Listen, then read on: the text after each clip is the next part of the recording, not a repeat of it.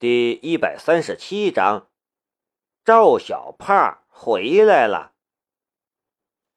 就像南明乱改的那首歌唱的一样，对苏吉来说，上次的斗鸡事件就像是一个巴掌，只要一想起来，就是一个耳光，打得他脸上火辣辣的疼，似乎连待在太阳底下的勇气都没有。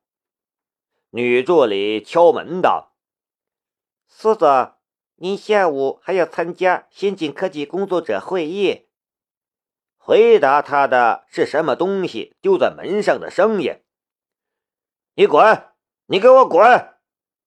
女助理又说了几句，都差点被骂哭了，只能红着眼睛转身离开。苏畅公司新任安保部长高希莲推门进来时，看到的就是满地狼藉和一张苍白到没有血色的脸。苏总，高希莲说是安保部长，不如说是苏畅的狗腿子。他看到苏吉的面色，连忙道：“关于那无人机，其实……”我有一个办法。苏吉茫然的抬起头。什么办法？反正苏总想要的是代码，把那无人机弄来，就能弄到代码了，对吧？高希莲问道。对。苏吉细细品咂了一下他所说的话，猛然一个机灵。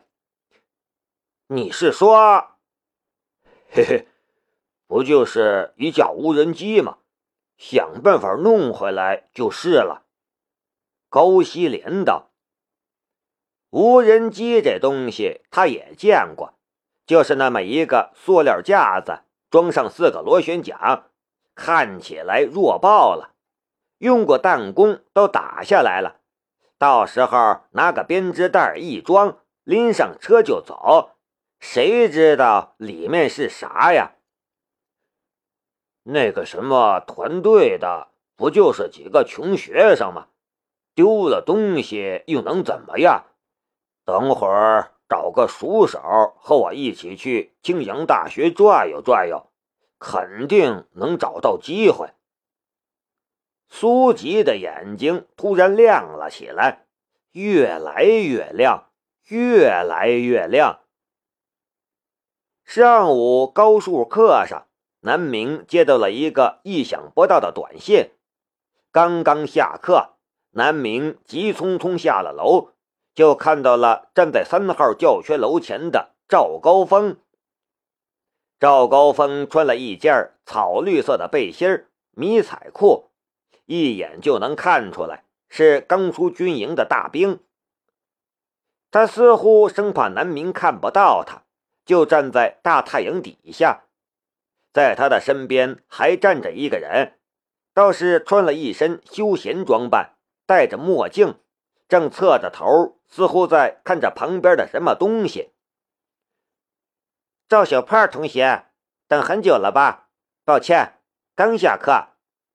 南明挥挥手，快步奔了过去。再看到赵高峰，南明很开心。赵高峰哭笑不得。自从被南明知道了他这个绰号之后，他的名字似乎就变成了赵小胖了。不过赵高峰还是大步走上去，结结实实给了南明一个拥抱，又侧身对南明介绍道：“南哥，这就是袁泽文，我战友。袁哥，你好。”欢迎来青阳大学。袁泽文略微扯动了一下嘴角，笑了笑，说了声“你好”，有些阴郁。南明摆摆手，说道：“走吧，这会儿刘老师他们都在。”呃，赵高峰有点发愣，他还没说自己到底是为什么而来呢。你知道我，呃，这可真是麻烦你了。我……南明无奈摇头。他从小就经常和盲人在一起，自己也体验过盲人的生活，对盲人的行动模式太了解了。一眼看到这位袁泽文，南明就看出他是个盲人，而且还是刚刚失去视力没多久的盲人。看赵高峰还有点扭捏，南明道：“你再这么客气。”我可要生气了，赵哥，你的朋友就是我的朋友，说什么麻烦？赵高峰心中感动，想说点什么，却又嘴笨，不知道怎么说，有点无措的搓着手。袁泽文和他一起入伍，一起新兵训练，当时两个人亲如兄弟，虽然后来不在一个部队。但一直保持着联系。上次抓捕李土斌之后，他受伤住院，在医院遇到了一度失去联系的袁泽文，这才知道袁泽文出了意外，失去了双眼。再见袁泽文的时候，赵高峰几乎不敢相信自己的眼睛。那个不管身处什么样逆境。都一直爱笑爱闹的袁泽文，憔悴阴郁，消沉的不成样子。赵高峰很痛苦，却又无能为力。直到他知道了视觉研究所的存在，这次他其实是鼓起了十二分勇气，才来找南明的。在他看来，南明是个大人物，不能轻易打扰。而且这种事实在是太麻烦南明了。呃，刘教授那边没事南明大手一挥，视觉研究所其实是他说了算。再说了，不过是再增加一个培训名额罢了，算得了什么？南明踩上平衡车。带着俩人慢慢向视觉研究所的方向走，猛然想到了现在的日期，顿时恍然道：“赵哥，你退伍了？”还没。赵高峰回了一句，鼻音稍重，又怕南明不解，连忙解释道：“还有不到两个月的时间，不过……”这两个月也没什么事儿，我就出来找找工作。说这话的时候，赵高峰的心里空落落的。你有什么打算？南明这已经是第二次问这个问题了。陈哥之前问过我愿不愿意当警察，赵高峰道。他口中的陈哥就是陈伟了。以赵高峰的专业素养，足以胜任特警狙击手的工作。当然，也就只能去当狙击手。按照目前的规定，还可以特招。现在除了一些特殊岗位之外，也都需要考试了。庆哥也问过我，想要高收入的工作。他有几个开公司的朋友，想要安稳简单，也能安排我进一些政府部门。虽然当不了公务员，但是当个司机什么的也不错。如果我有什么别的想法，创业或者什么，他也可以帮我。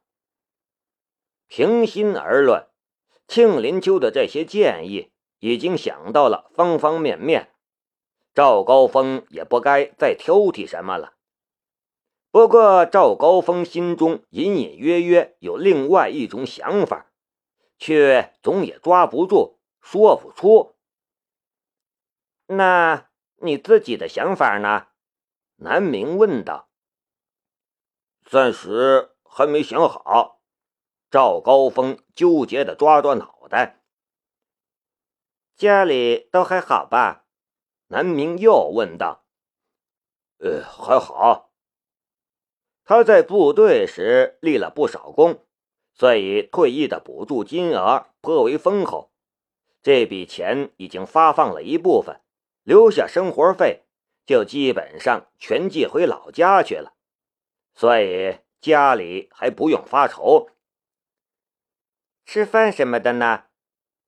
暂时还不用发愁。”有地方住吗？呃，暂时居住在一个战友那里。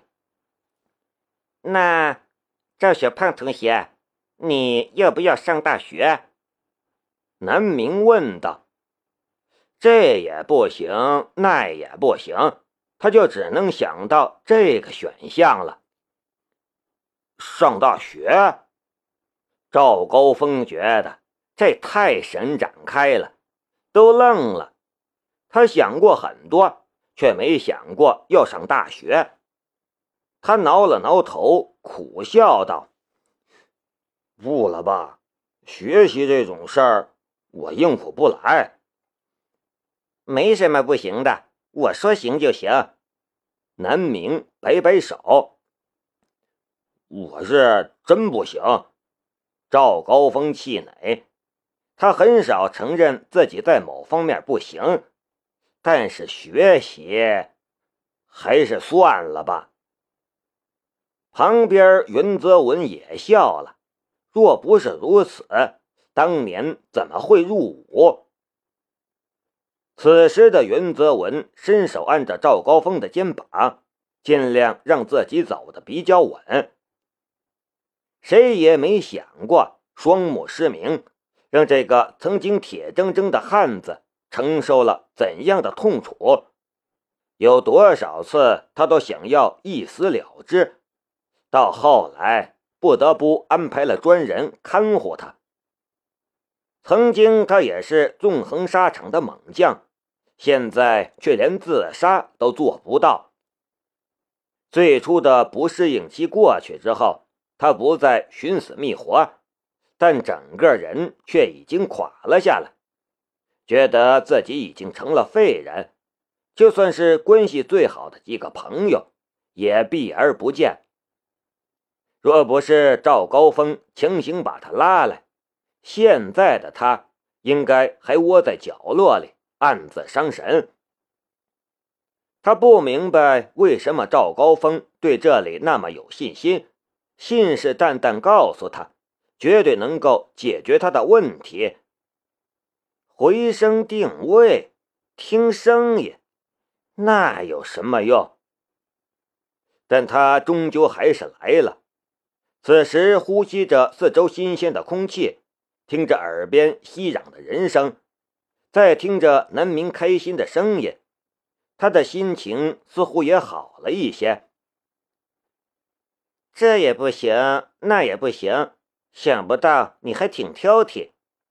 南明摊手，难道你还要找个二十六岁的美女董事长去给人家当保镖，最后迎娶白富美，走上人生巅峰，成功成为一名吃晚饭的？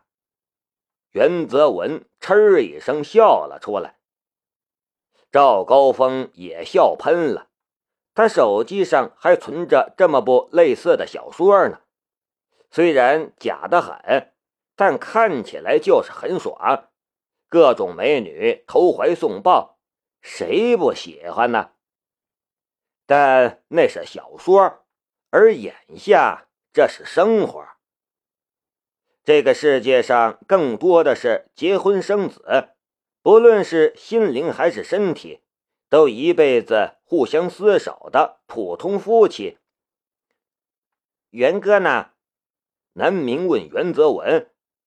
这小子哪壶不开提哪壶，我我也不知道啊。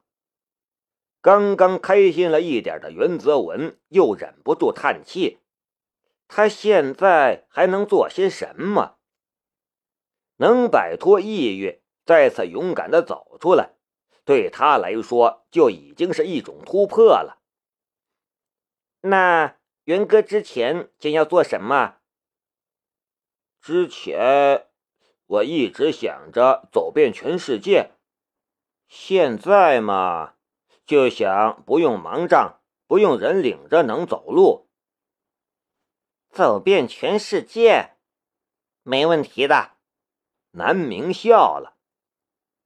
视觉研究所，刘敏忠和张庆两个人早就已经等在大门外了。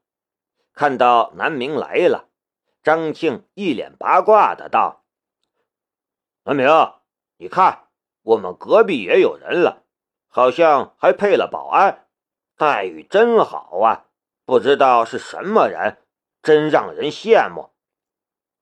说完，张青这个没眼色的、完全不顾刘敏忠那张铁青的老脸，对刘敏忠发牢骚道：“老师，我们什么时候也能配保安呢？